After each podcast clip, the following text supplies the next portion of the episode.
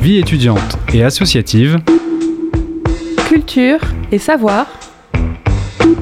Questions sociales et environnementales. Du lundi au jeudi. De 18h à 19h.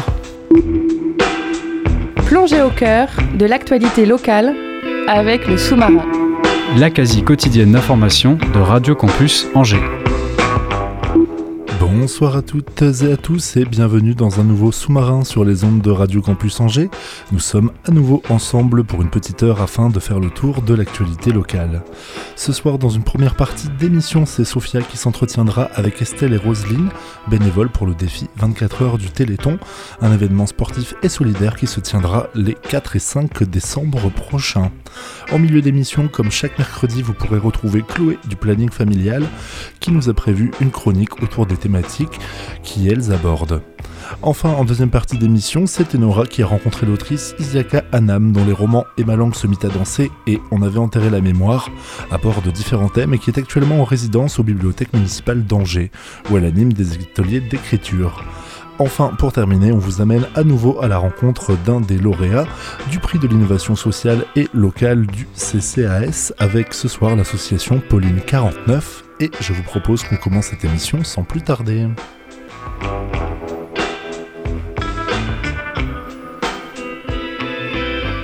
Et Sophia, c'est donc vers toi que je me tourne pour cette première partie d'émission. Merci Thibaut et bonsoir Estelle et Roselyne. Bonsoir. Bienvenue. Bonsoir. Vous êtes donc toutes les deux bénévoles et membres du Défi 24 heures Téléthon Angers. Le Défi 24 heures n'est pas une épreuve de résilience ni une compétition, mais il s'agit bien d'un événement sportif et solidaire. Tout simplement, pendant 24 heures, l'idée c'est que chaque participant et participante soit invité à courir ou marcher selon ses envies et à faire un don à l'AFM Téléthon. Le défi est prévu pour les 4 et 5 décembre à l'Étang Saint-Nicolas à Angers, où se dérouleront également des animations dont on aura l'occasion de parler. Il est possible de participer aussi à distance et le succès des précédentes éditions a été considérable, à tel point qu'une association à part s'est créée, donc la vôtre. Comment est donc née votre association ? Alors en fait, le défi Téléthon a été créé par une association qui s'appelait Entraide 49, il y a plus de 15 ans maintenant. Et donc certaines personnes y ont participé, et quand Entraide a voulu passer la main, des copains en fait ont dit bah, « nous on va reprendre parce que c'est intéressant de pouvoir récolter de l'argent » pour le Téléthon, et il a été décidé de créer une association spécifique donc qui s'appelle Défi 24 heures Angers Téléthon, toujours autour de l'étang Saint-Nicolas, parce que c'est un lieu un peu symbolique sur Angers et c'est très agréable de marcher ou de courir autour de l'étang en hiver. Bien sûr, et le Défi 24 heures soutient donc, comme vous l'avez dit, l'association AFM Téléthon, donc l'association française pour les myopathies, donc les maladies des muscles. Et c'est bien pour cette raison que vous organisez un événement sportif pour bouger au profit de celles et ceux qui ne peuvent pas. Donc est-ce qu'il y aura aussi des actions ou des animations pour sensibiliser à ce sujet ? Alors oui, en fait, le défi, effectivement, c'est ça, c'est de bouger pour toutes les maladies. Alors, c'est pas seulement les myopathies. À l'origine, le Téléthon a été créé en plus sur Angers, la FM Téléthon, contre les myopathies de Duchenne. Mais ça s'est étendu à des maladies rares en général, pour lesquelles la recherche n'a pas assez d'argent pour pouvoir financer des traitements. Et donc, grâce à la FM Téléthon et au Généthon, il y a des maladies qui maintenant peuvent être guéries. Il y a des malades qui remarchent, qui peuvent se resservir de leurs membres parce que la recherche a évolué grâce à tout l'argent qui a été récolté. Donc pour nous, c'est très très important. Notre président, entre autres, a un enfant qui est décédé, qui était malade d'une de ces maladies. C'est pour ça que ça nous tient vraiment très à cœur et que nous essayons aussi sur les réseaux sociaux et autres de toujours montrer pourquoi en fait nous récoltons cet argent. C'est pour aider la recherche contre les maladies et aussi les familles qui des fois ont besoin qu'on les aide, par exemple pour acheter des fauteuils ou aussi pour être accompagnés au quotidien, pour aider les malades à gérer leur maladie. Et quelles sont vos missions plus spécifiquement au sein de l'association du coup pour organiser cet événement ? Alors chacun, nous sommes un groupe d'une dizaine de personnes et nous avons chacun une mission. Alors soit c'est le président, bien sûr, comme nous l'avons dit tout à l'heure, Pascal Roulier. Et puis en ce qui nous concerne toutes les deux, Estelle est chargée de la communication et moi-même je suis trésorière et aussi chargée de la préparation du parcours. Et quelles sont les raisons, s'il y en a en particulier, qui vous ont poussé à faire partie de cette association, à vous engager d'une manière bénévole ? Alors moi, au départ, j'ai découvert le défi 24 heures en tant que participante. Et j'ai trouvé l'action très sympa, une bonne ambiance. Et puis j'ai eu envie de m'investir avec ce groupe qui à l'origine n'était pas une association. Et puis on s'est retrouvés de plus en plus nombreux et on a créé cette association. Et pour vous, Estelle ? Eh bien, moi, c'est par l'intermédiaire de mes collègues au Crédit Agricole Angemen, qui est un des sponsors, historiques de l'association. Et donc, j'ai commencé pareil comme Roselyne à participer en tant que partenaire, à courir. Et après, je suis devenue bénévole classique, on va dire, et ensuite membre du bureau. Et je trouve que l'ambiance est tellement bonne au sein de cette association. Tout le monde est tellement bienveillant et tellement orienté pour aider à récolter de l'argent pour le Téléthon. On a aussi eu la chance d'avoir la présidente de l'AFM Téléthon France qui est venue sur Angers il y a 2 ans, donc de la rencontrer et de voir à quoi servaient vraiment les actions au quotidien pour les malades. Donc ça donne envie vraiment de se dépasser pour aider la recherche et l'amélioration de la vie des malades. Et Roselyne, tu as parlé tout à l'heure du parcours, donc on a déjà dit que la localisation c'est à l'étang Saint-Nicolas. Est-ce qu'il y a des repères plus précis pour participer à ce défi ? Alors le parcours, d'ailleurs le défi se fait sur 24 heures, il faut le préciser. Donc cette année on a un changement d'horaire puisqu'habituellement nous faisions du vendredi soir au samedi soir et cette année nous ferons donc du samedi midi. À partir de midi, donc le départ sera donné à midi, jusqu'au dimanche 5 décembre à midi. Et donc tous les départs se font individuellement, c'est-à-dire qu'il n'y a pas il y a un départ, bien sûr, groupé à 12 heures, mais après chacun décide de partir quand il veut. Et le parcours se fait autour de l'étang Saint-Nicolas en 2 boucles, une boucle de 5 km et une boucle de 8 km, aussi bien le jour que la nuit. Donc avec des parcours un peu différents la nuit, puisque nous n'avons pas accès au parc de la Garenne. Donc, mais le parcours sera fléché, avec la nuit des flèches réfléchissantes qui permettent, lorsqu'on a une lampe frontale, parce que c'est un objet indispensable qu'il ne faut pas oublier la nuit, qui permettent de se guider autour de l'étang Saint-Nicolas. Et vous avez aussi mis en place un défi en termes de kilomètres, et c'est bien pour ça qu'on l'appelle un défi. Donc le but, c'est de parcourir 40 075 kilomètres, soit de faire le tour du monde en marchant ou en courant, parce que ça correspond à la circonférence de la Terre au niveau de l'équateur. Donc qu'est-ce que cet objectif représente un peu symboliquement pour vous ? Eh ben, ça représente en fait l'unité, le fait de faire ça tous ensemble, parce que c'est vrai que l'an dernier, quand le défi n'a eu lieu qu'à distance, on n'a pas pu le faire du tout à l'étang Saint-Nicolas, on avait fait beaucoup de kilomètres, et là on s'est dit quel peut être notre objectif qui réunisse le plus de gens possible en France et sur Angers pour participer au défi, et le tour de la Terre nous semblait vraiment très représentatif du fait que ça soit un défi de groupe. Donc chacun amène sa petite pierre à l'édifice, et que ça soit 1 ou 2 kilomètres à distance, ou 5 kilomètres à étang Saint-Nicolas ou d'autres très grands marcheurs ou très grands coureurs qui vont faire plus de 100 km, tout le monde apporte sa petite pierre pour faire ensemble le tour de la Terre. Et en plus, on s'est aperçu que plus le nombre de kilomètres est important et plus les dons sont importants. Donc c'est un peu aussi l'objectif, c'est de donner des objectifs assez élevés pour qu'on récolte le maximum d'argent pour la FM Téléthon.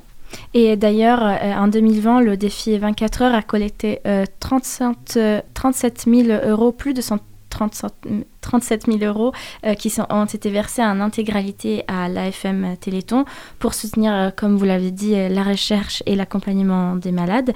Donc, est-ce que vous vous attendez à une plus grande participation, en montant plus important aussi de dons cette année ? Alors, on n'en sait rien. Ça dépendra des événements aussi qui vont approcher, notamment par rapport à la crise sanitaire. Mais nous avons prévu quand même, c'est-à-dire que cette année, on pourra le faire à l'étang Saint-Nicolas, mais aussi à distance. Donc, avec les deux, on espère encore augmenter les chiffres et bien sûr le tout dans la bonne humeur, quoi. Et d'ailleurs, vous collectez aussi des dons à travers vos partenaires, soit selon un montant qui est fixé à l'avance, soit en fonction de la participation de filles et des kilomètres parcourus par l'équipe du partenaire qui décide de courir ou de marcher pendant le défi. Donc, quels sont vos partenaires principaux qui se sont engagés ? Alors, on a la ville d'Angers, qui est un de nos partenaires principaux, en plus qui nous prête des barnums et du matériel et qui monte en plus ce matériel à la ville et qui nous aide, qui nous donne accès aussi à l'étang Saint-Nicolas, bien sûr. Donc, la ville d'Angers participe à 1 euro par kilomètre parcouru par chacun de ses salariés. Donc, on a, j'ai dit tout à l'heure, le Crédit Agricole, on a Leroy Merlin, on a Scania. Alors, on en a vraiment beaucoup. On essaie de tous les citer sur notre site et sur les réseaux sociaux. On a aussi des partenaires. Là, on est dans une radio étudiante des étudiants qui participent. On a l'Université d'Angers, le ZEO, la Winsport School à Angers. On a aussi des lycées. Le lycée Joseph Wrezinski, le lycée de la Madeleine à Angers. Et après, on a... plein de, on va dire, alors il n'y a pas de petits partenaires, parce que chacun participe comme il le souhaite. On a aussi des participants individuels qui eux vont pouvoir soit venir acheter à manger ou à boire à l'étang Saint-Nicolas le jour du Téléthon et tout ce qui sera récolté sera reversé au Téléthon, soit faire des dons, que ce soit dans les urnes qui seront à leur disposition à l'étang Saint-Nicolas ou sur la cagnotte en ligne. On a une cagnotte en ligne pour les personnes qui participeront à distance. Elles peuvent faire des dons, que ce soit des entreprises ou des particuliers, sur notre cagnotte en ligne. Mmh. Et comment ça marche d'ailleurs la participation pour celles et ceux qui ne sont pas sur Angers ? Alors chaque participant donne en fonction de ses moyens et de sa volonté. Et même à distance, on peut accéder au site internet du Défi 24 heures Angers Téléthon. Donc www.défi24heures.fr et sur ce site, on a accès à une cagnotte en ligne.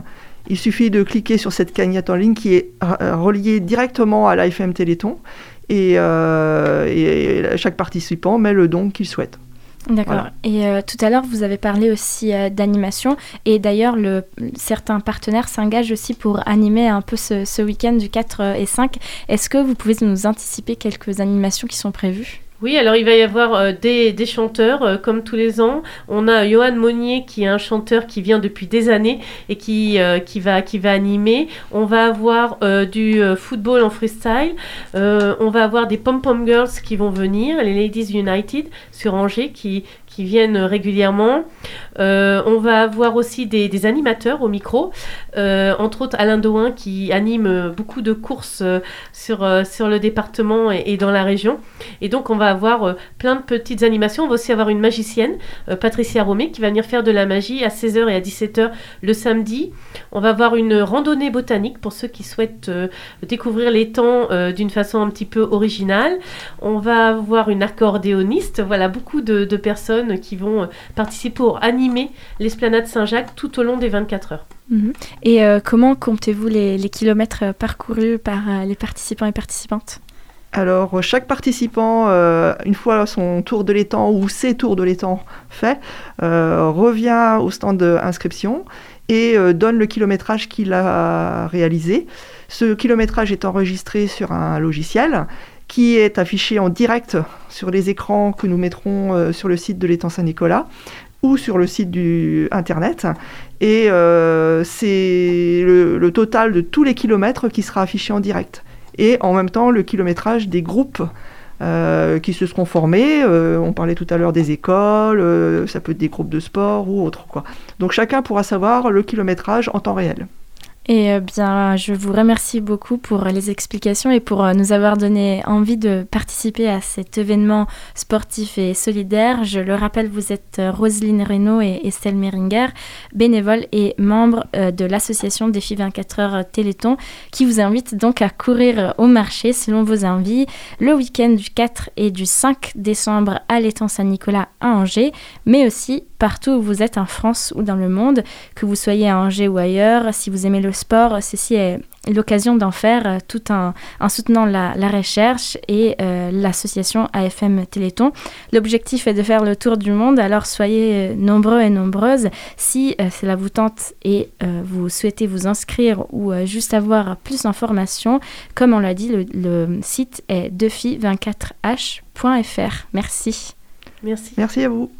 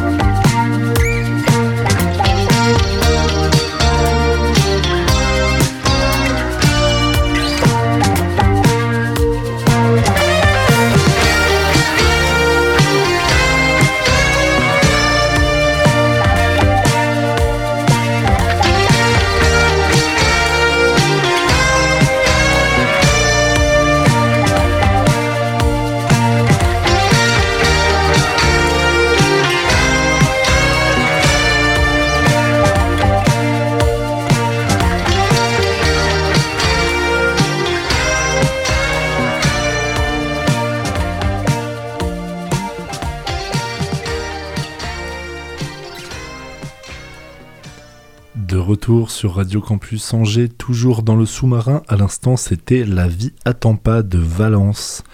Je suis en compagnie de Chloé pour ce milieu d'émission qui nous présente, comme chaque mercredi, une chronique. Et ce soir, tu voulais nous parler d'un sujet. Alors oui, effectivement, bonsoir tout le monde. Ce soir, je vais vous parler des violences sexistes et sexuelles. Donc, sujet un peu lourd et sérieux. Donc le 25 novembre, c'est la journée nationale de lutte contre les violences sexistes et sexuelles. Au-delà de cette journée de lutte, nous allons nous pencher un peu plus en détail sur ce que ces violences impliquent. On en entend un peu plus parler dans les médias depuis quelques années, grâce à la lutte acharnée de nombreux militants et militantes, mais ça reste encore trop invisibilisé et surtout beaucoup trop présent dans notre société. Je tiens aussi tout d'abord à mettre un gros trigger warning pour cette chronique. On va parler de viol et de violence conjugale. C'est important de se protéger et de savoir ce qu'on est capable d'entendre ou pas.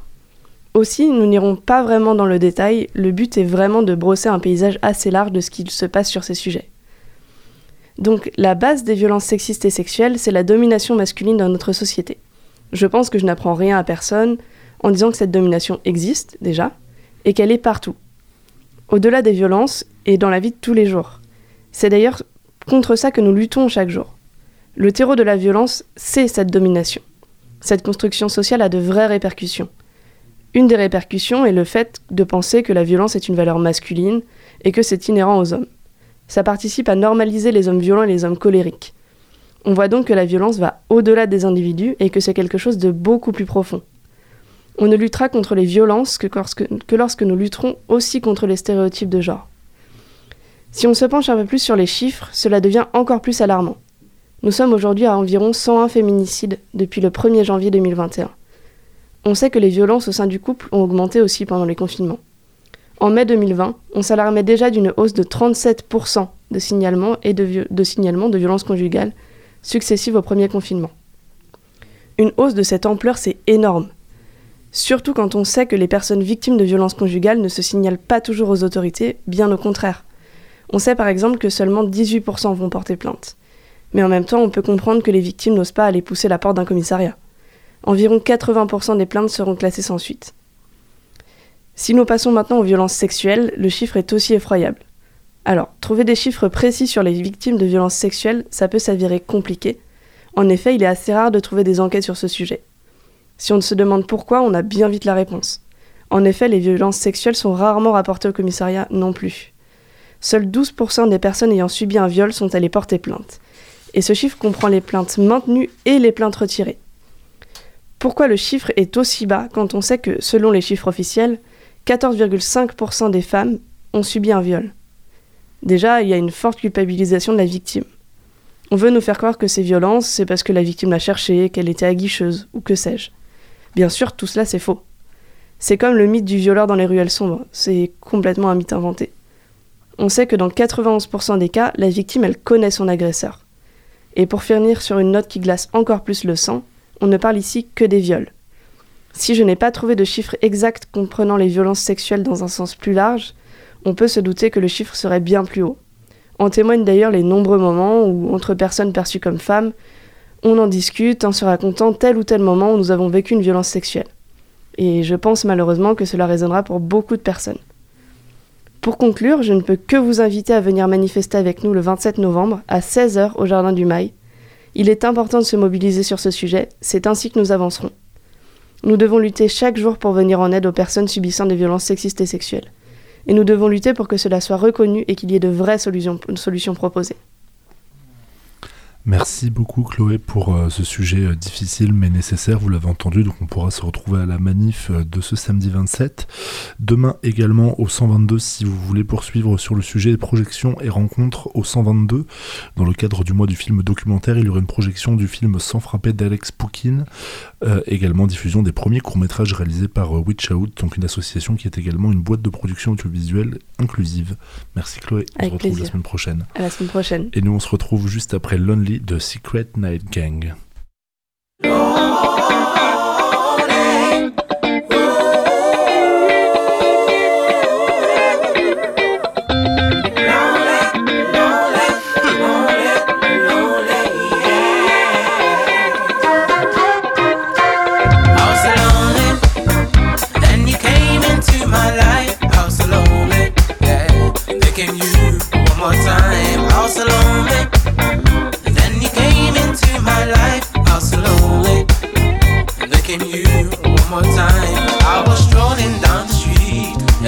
Down to my feet, I was so lonely, and I turned and looked away, and ever since that day, I never looked back.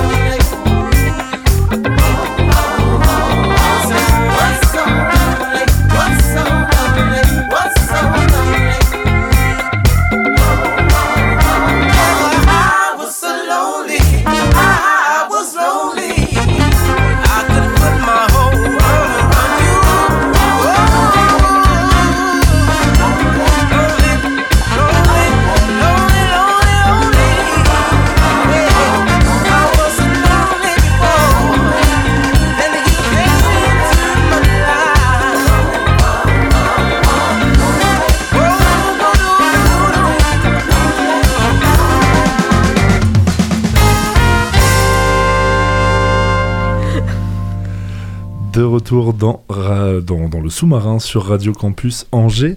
On est ensemble pour la deuxième partie de cette émission et c'est Enora qui est avec moi en studio pour nous présenter la personne qu'elle a interviewée. Ysiaka Anam est l'autrice de deux ouvrages, Et ma langue se mit à danser, publié en 2018 aux éditions La Cheminante, et On avait enterré la mémoire, encore en recherche d'une maison d'édition. Son style poétique enveloppe des réalités crues, migration, lien au territoire, mémoire et langage. Ysiaka Anam est la 9e auteurice en résidence d'écriture du réseau des bibliothèques d'Angers. Depuis le 1er octobre, elle écrit sur le thème de l'apocalypse, sur commande des bibliothèques, et anime des ateliers d'écriture à la Roseraie. La résidence se clôture cette semaine avec deux événements, restitution des ateliers d'écriture hier et rendu du texte sur l'Apocalypse demain, jeudi 25 novembre. Que vous apporte le travail en résidence d'écriture, puisque ce n'est pas la première que vous faites, vous avez déjà été à Douarnenez et à Chalet-aux-Mauriac par exemple? Effectivement, l'objectif des résidences d'écriture, c'est d'être dans un hors-temps, en fait. Un hors-temps où je me coupe un petit peu de mon quotidien, de mes lieux quotidiens, de mes liens quotidiens, pour essayer de, justement, en étant dans cette période, cet espace-temps de retrait, trouver un temps propice, en fait, à l'écriture, pour me connecter peut-être un peu plus à ma voix intérieure qu'à ma voix sociale. Et donc, je fais vraiment les résidences dans cette idée que ça soit aussi l'occasion d'avoir un temps continu pour me concentrer sur l'écriture en étant vraiment pleinement disponible à ça et pas psychiquement à plusieurs endroits en même temps. Qu'est-ce que vous pouvez gagner en tant qu'autrice à conforter votre univers littéraire au cours d'ateliers d'écriture que vous animez ici à la Roseraie avec des riverains et riveraines qui ne sont pas des auteuristes professionnels? Alors c'est une question qu'on m'a posée plusieurs fois là ce mois-ci, et j'avoue pour moi j'avais pas idée qu'en animant un atelier d'écriture ça allait participer aussi à ma propre écriture. J'ai proposé les ateliers d'écriture parce que c'était une proposition dans le cadre de la résidence et c'était une manière aussi d'accompagner d'autres dans leur propre écriture. J'avais pas, moi, anticipé que ça allait participer à mon propre travail. En fait, j'ai été assez surprise de voir que d'accompagner le groupe de 9 femmes, ça a été une occasion pour moi aussi de préciser certains éléments, de clarifier un petit peu plus certaines intentions que j'avais dans ma propre écriture et peut-être de les clarifier et de un peu peut-être les pousser un peu plus loin justement dans mon propre travail en accompagnant les femmes du groupe dans cette perspective. Vous auriez un exemple ? Oui, je pense que dans le groupe que j'ai accompagné, j'essayais beaucoup d'être dans une perspective de leur proposer une écriture qui parte de leur ventre et pas de ce qu'elles allaient concevoir comme des phrases, des textes ou des mots qui seraient dignes de la littérature. C'est-à-dire, au lieu de faire des jolies phrases ou des choses dont on se dit « ça a une valeur littéraire », d'abord se connecter à ce qu'il y a au fond de son ventre et le poser sur la feuille. Et en essayant de s'émanciper le plus possible justement de toutes ces contraintes extérieures du bien écrire. Et je pense que moi-même, dans ma propre écriture, de temps en temps, je peux avoir tendance à perdre ça en étant tournée vers le lecteur, qu'est-ce qui sera bon à lire, qu'est-ce qui sera une bonne narration.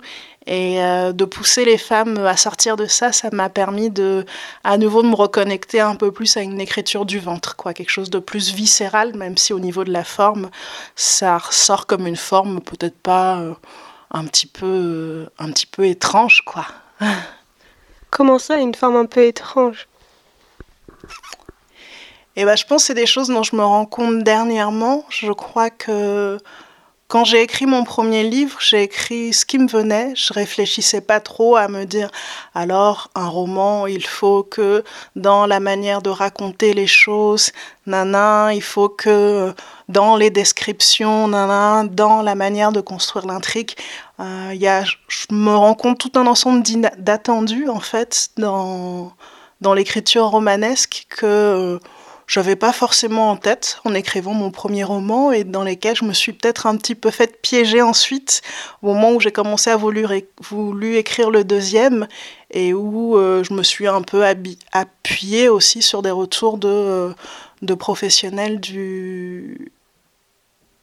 du champ littéraire, et en fait, je crois que mon écriture, elle sort un peu de ça, et que j'ai envie de pouvoir m'autoriser à aller vers une écriture qui est...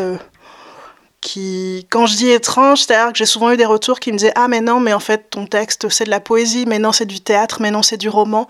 Et qu'au niveau de la forme, il y a quelque chose comme ça qui peut-être, j'ai l'impression, si je m'appuie sur les retours qu'on m'a fait, sort un peu d'un certain nombre de cases, et c'est pour ça que je dis étrange. Vous qui semblez attaché à l'oralité, à la transmission des moments de vie et des histoires, est-ce que vous nourrissez de ces entrevues pendant les ateliers d'écriture pour vos futurs écrits ou pour vos écrits actuels?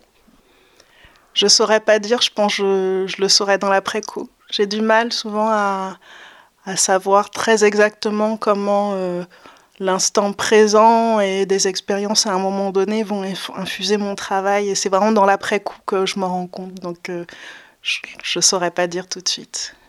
Lors d'une précédente interview, vous disiez explorer l'intime par l'écrit, mais surtout que cet intime est indissociable des conditions sociales qu'il conditionne. Est-ce que vous l'avez ressenti durant cette résidence au contact de différents publics? Il y a eu les ateliers d'écriture, donc principalement avec des femmes. Vous avez pris part au groupe de parole en français pour non-francophones de la bibliothèque Le Moulin à Paroles.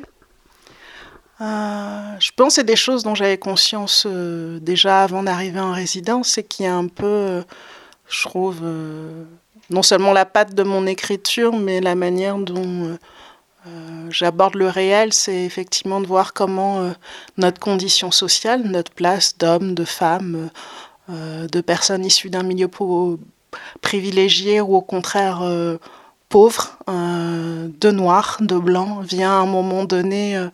complètement non, mais de manière importante, infuser la personne qui on est, notre expérience du réel, participer à ce qui nous fait frissonner, crier, pleurer.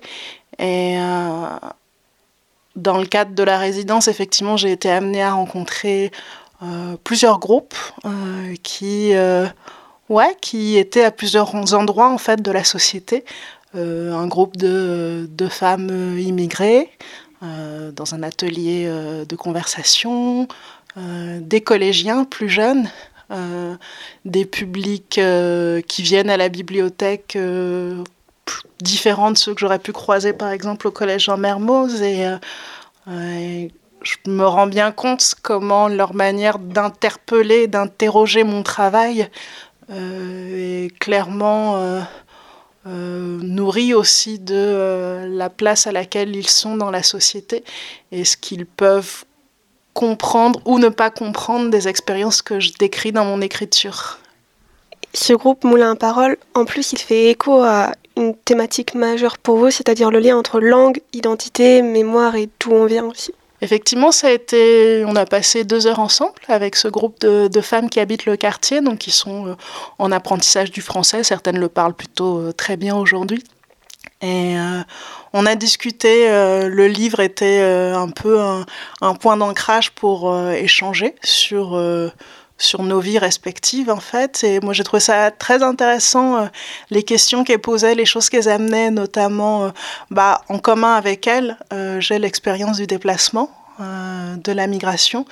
Et c'était vraiment intéressant comment les mots qu'elles pouvaient poser sur leurs expériences et qui résonnaient avec les miens. On a pu aborder la question aussi de...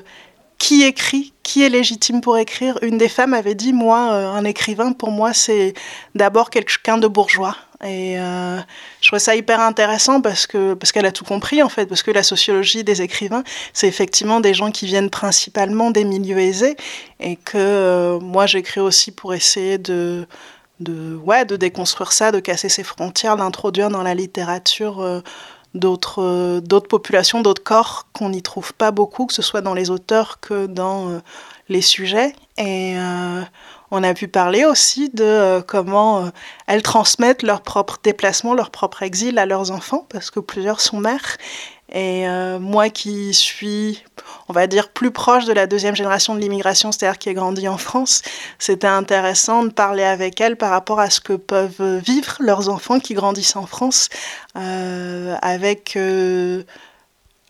comme héritage l'exil de leur mère, quoi. Votre premier roman, Et ma langue se mit à danser, raconte justement l'histoire de Z, une enfant qui a perdu sa langue maternelle dans l'exode de sa famille depuis un pays d'Afrique de l'Ouest vers la France. Votre second roman, On avait enterré la mémoire, toujours en attente de publication, sera sur un peuple amputé de sa mémoire collective. Ce sont deux textes criants d'actualité, les questions de migration, de conséquences de la colonisation, se sentir appartenir à un territoire ou non. Alors, je ne sais pas si c'est tant d'actualité. Je pense que c'est la question de la migration, elle n'est pas neuve en France. Je pense qu'au niveau médiatique, justement, on l'aborde comme une crise, alors que si, par exemple, on prend les chiffres sur 100 ans, en fait, il n'y a pas une part beaucoup plus importante de migration. Et quand on parle de crise migratoire, en fait, on parle d'une année spécifique où il y a eu beaucoup plus de migrants et où, dans le temps, finalement, ça s'est renormalisé. Et justement, moi, je pense que c'est des questions qui sont beaucoup plus visibilisées aujourd'hui, pas qui sont plus actuelles, mais qui sont plus visibilisées aussi parce qu'il y a un certain nombre de choses, comme aussi les réseaux sociaux qui permettent à des groupes qui, auparavant, avaient moins accès à la parole publique, et notamment les personnes racisées, les femmes qui avaient moins accès aux espaces de pouvoir. Et ces espaces de pouvoir, c'est aussi l'espace du pouvoir médiatique qui peuvent beaucoup plus s'exprimer et visibiliser ces questions-là. Mais je crois qu'elles ne sont pas du tout neuves et que l'erreur, c'est de se dire c'est quelque chose d'actuel, de nouveau, alors que c'est quelque chose qui trame notre société depuis des décennies. J'avais justement une question sur ce que ça implique pour une femme en France, sur l'immigration qui est noire, ce que ça fait de réfléchir et d'assumer son africanité, ce terme que vous employez dans votre premier roman. Alors c'est un roman, le Et ma langue se mit à danser, c'est un roman, c'est bien de l'avoir en tête, c'est-à-dire que les mots que je pose sont des mots de la narratrice qui ne disent pas forcément mon expérience propre. Moi, je me pense plutôt dans l'afrodescendance que dans l'afro-africanité. C'est-à-dire que moi, j'ai principalement grandi en France et je crois que je suis un pur produit de l'école de la République. Et donc, ma dimension, comment je me construis dans mon expérience personnelle, elle est ancrée d'abord dans le fait que j'ai grandi dans la société française, mais à partir de cette expérience minoritaire-là, liée effectivement à ma carnation de peau, c'est-à-dire le fait d'être noire et d'être sans cesse assignée, associée à l'Afrique, une Afrique qui en fait, pour moi, reste assez lointaine parce que je l'ai très peu connue, mais qui en même temps est présente plutôt comme élément de transmission dans la mémoire et dans l'héritage familial. Et c'est pour ça que la notion d'afrodescendance est un terme que j'utilise de plus en plus. Et au-delà de l'afrodescendance, qui raconte quelque chose d'un rapport à un continent et donc à une histoire familiale, c'est aussi, comme vous disiez, quelque chose autour du fait d'être noir en France. Et ça, par contre, je pense que c'est quelque chose dans mon écriture et dans la manière dont je pense mon travail qui s'affirme beaucoup plus, à savoir à un moment donné en France, on évite dans les discours, on n'a pas de couleur, je ne vois pas la couleur, etc. Sauf qu'en fait, quand on échange vraiment avec ceux qui vivent l'expérience minoritaire au niveau racial, on se rend compte que c'est quelque chose qui fait partie de leur quotidien. Chaque jour, ils sont renvoyés à leur couleur de peau et à l'expérience spécifique que ça leur fait vivre, et notamment un accès au droit qui n'est pas le même, et que c'est important de pouvoir poser des mots dessus, le dire. Il y a aussi ce qui m'avait vraiment marqué, c'est cet aspect de la culture. C'est à la fois, notamment pour Z, être trop française pour se sentir venir de son pays d'Afrique, en même temps trop noire à ce niveau-là, trop du pays d'Afrique pour vraiment être française. Mmh. Effectivement, c'est un thème que j'ai beaucoup abordé au niveau de ce roman-là, de mon premier roman. Aussi parce que je l'ai écrit à un moment où je travaillais comme psychologue, en fait, avec des personnes issues de l'immigration et où ce thème-là est très présent, en fait, à un moment donné, dans cette expérience-là d'être entre deux mondes culturels, parce que c'est le cas de la narratrice. Je ne dis pas que c'est le cas de ceux qui sont nés en France, qui ont grandi en France, mais entre deux mondes culturels, d'être pris dans comment se construire en fait et à quoi se référer, quoi. Dans « Et ma langue se mit à danser », vous évoquez à la fin, avec bienveillance, votre manière de travailler. Vous écriviez « Apprendre à rassembler des fragments en le recousant ensemble de vos doigts toujours aussi maladroits. 3 ans et plusieurs résidences d'écriture plus tard, où en êtes-vous de votre apprentissage de la couture de mots ? Alors ça, c'est ma narratrice qui le dit dans le roman, c'est pas moi. C'est-à-dire que, je le précise parce que souvent dans les interviews, il y a une confusion entre moi et ma narratrice. Et pour moi, c'est intéressant de le poser parce que je me suis rendu compte que, en tant qu'auteur, femme, noire, plutôt jeune, les gens n'arrivent pas à me penser comme auteur. C'est-à-dire qu'il y a un peu cette représentation que je serais capable de produire que du témoignage en fait et pas de la littérature, c'est-à-dire les auteurs hommes blancs écrivent sur des hommes blancs, mais on leur demande en quoi leur écriture a été inspirée par leur vie, alors que moi en tant que femme noire, on me pose pas la question, on me dit alors de toute façon c'est votre vie, c'est-à-dire que on pose même pas la possibilité du doute avec l'idée que peut-être j'ai même pas accès à la capacité d'imaginaire et de narration, et donc je le pose de manière importante parce que c'est souvent une tendance, c'est-à-dire que si une femme noire écrit sur une autre femme noire, c'est comme si elle ne pouvait parler que d'elle, alors qu'un homme blanc qui écrit sur des hommes blancs écrirait l'universel. Je dis pas ça pour vous parce que j'ai compris que vous aviez intégré que c'était un roman et que vous l'avez posé dès le départ, ce qui n'est pas le cas de la plupart des autres personnes qui m'interviewent, mais très vite on se rend compte que ce glissement est là. Et en effet, j'ai fait l'amalgame narratrice-autrice. Est-ce que dans ces cas, vous avez senti une évolution dans votre écriture depuis le premier jusqu'à maintenant et dans les futurs projets ? Oui, complètement. J'ai l'impression qu'il n'y a rien à voir entre la manière dont j'ai écrit le premier et la manière dont j'écris aujourd'hui. Je pense que le premier, il avait cette simplicité-là que dans ma tête, je ne pensais pas qu'il allait vraiment être publié. C'est-à-dire qu'il y avait une espèce de fantasme de la publication, mais c'était pour moi quelque chose de tellement inaccessible que j'ai d'abord écrit avec ce que j'avais envie d'écrire sans trop me préoccuper du lecteur parce que justement je pensais pas à la publication. Aujourd'hui, d'avoir été publiée, je me rends compte que ça vient, dans ma manière d'écrire, énormément parasiter mon écriture parce que je vais être prise par comment ça va être lu, comment ça va être compris, comment le construire afin de ceci, cela, et du coup j'ai plus la même spontanéité dans mon écriture et j'ai envie là justement de retravailler, à retrouver un petit peu quelque chose de ma voix intérieure un peu débarrassée, en tout cas avec moins de questionnement là-dessus.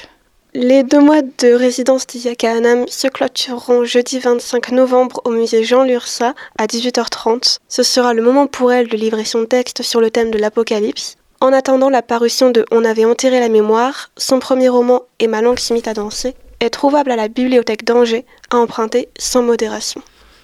Un grand merci à Enora pour cette interview. On va approcher tranquillement de la fin de cette émission, mais nous avons quand même le temps de partir à nouveau à la rencontre d'un des lauréats du prix de l'innovation sociale et locale du CCAS. Radio Campus Angers vous emmène à la rencontre des lauréats du prix de l'innovation sociale et locale du CCAS. Gilles, je représente l'association Pauline 49. Alors l'association Pauline 49, elle est née en 2015. Elle est partie d'un projet d'habitants, donc avec l'idée finalement d'aller vers les habitants sur des projets emploi. Et petit à petit, on est arrivé d'une consultation en direction des habitants porte à porte pour arriver finalement à innover des projets, à les expérimenter. Et aujourd'hui, on est en train de mettre en place, on va dire, une continuité dans le projet, donc une sorte de modèle économique qui permettrait finalement de durer dans le temps. Alors sur l'emploi, on a mis en place alors un projet qui ne nous appartient pas, qu'on n'a pas inventé, c'est l'école Ton Job.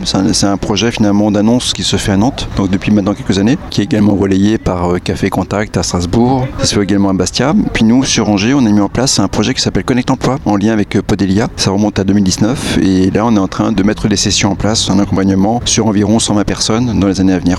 Voilà. On fait partie également, enfin on porte le réseau Bleu Blanc Savoie au niveau local, sur le département. Après, on a du réseau parce que voilà, le projet fait qu'on rencontre beaucoup de monde et qu'on essaie aussi de partager les projets au maximum. Alors c'est assez particulier, on part d'idées pour arriver à des projets. Donc on ne vient pas vers un porteur de projet, non, on vient sur une idée et l'idée finalement devient un projet. Donc c'est collectivement, en fait on est sur un principe où comment est-ce qu'on porte un projet individuel à dimension collective.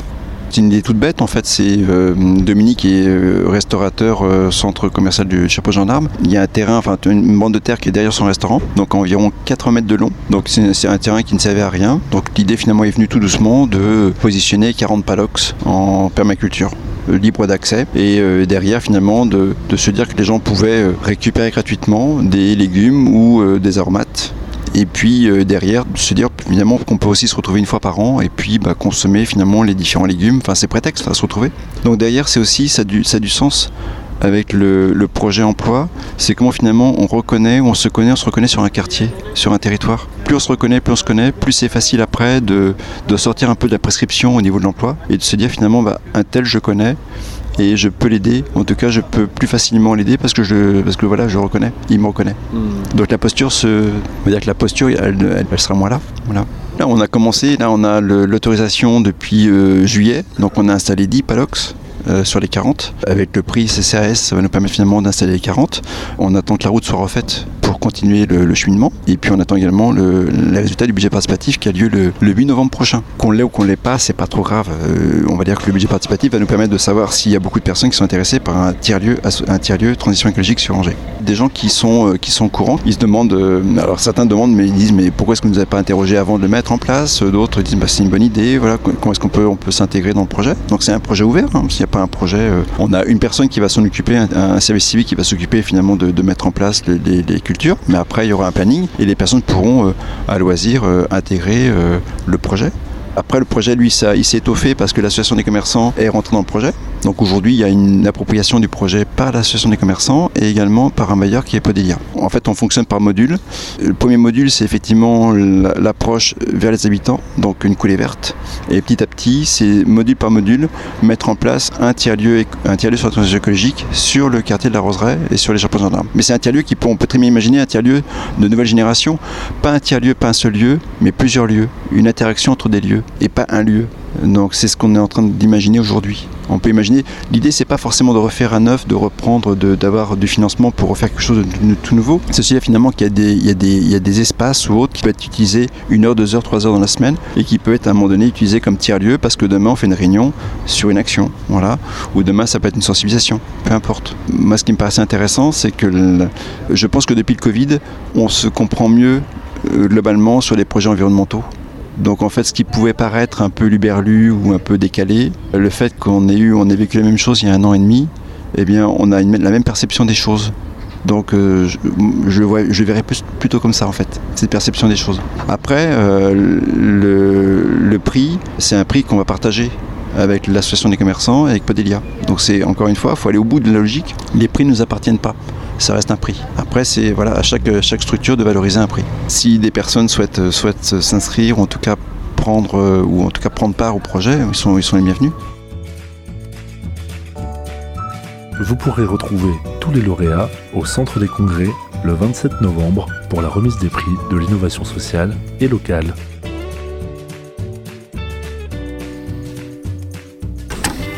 Murmure, le guide sonore des territoires. Et l'on arrive quant à nous à la fin de cette émission. Merci à toutes et à tous de l'avoir suivi.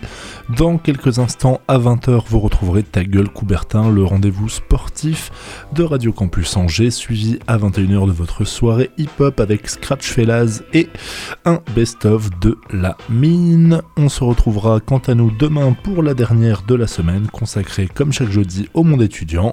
D'ici là, très belle soirée sur les ondes de Radio Campus. Prenez soin de vous. Ciao, bye.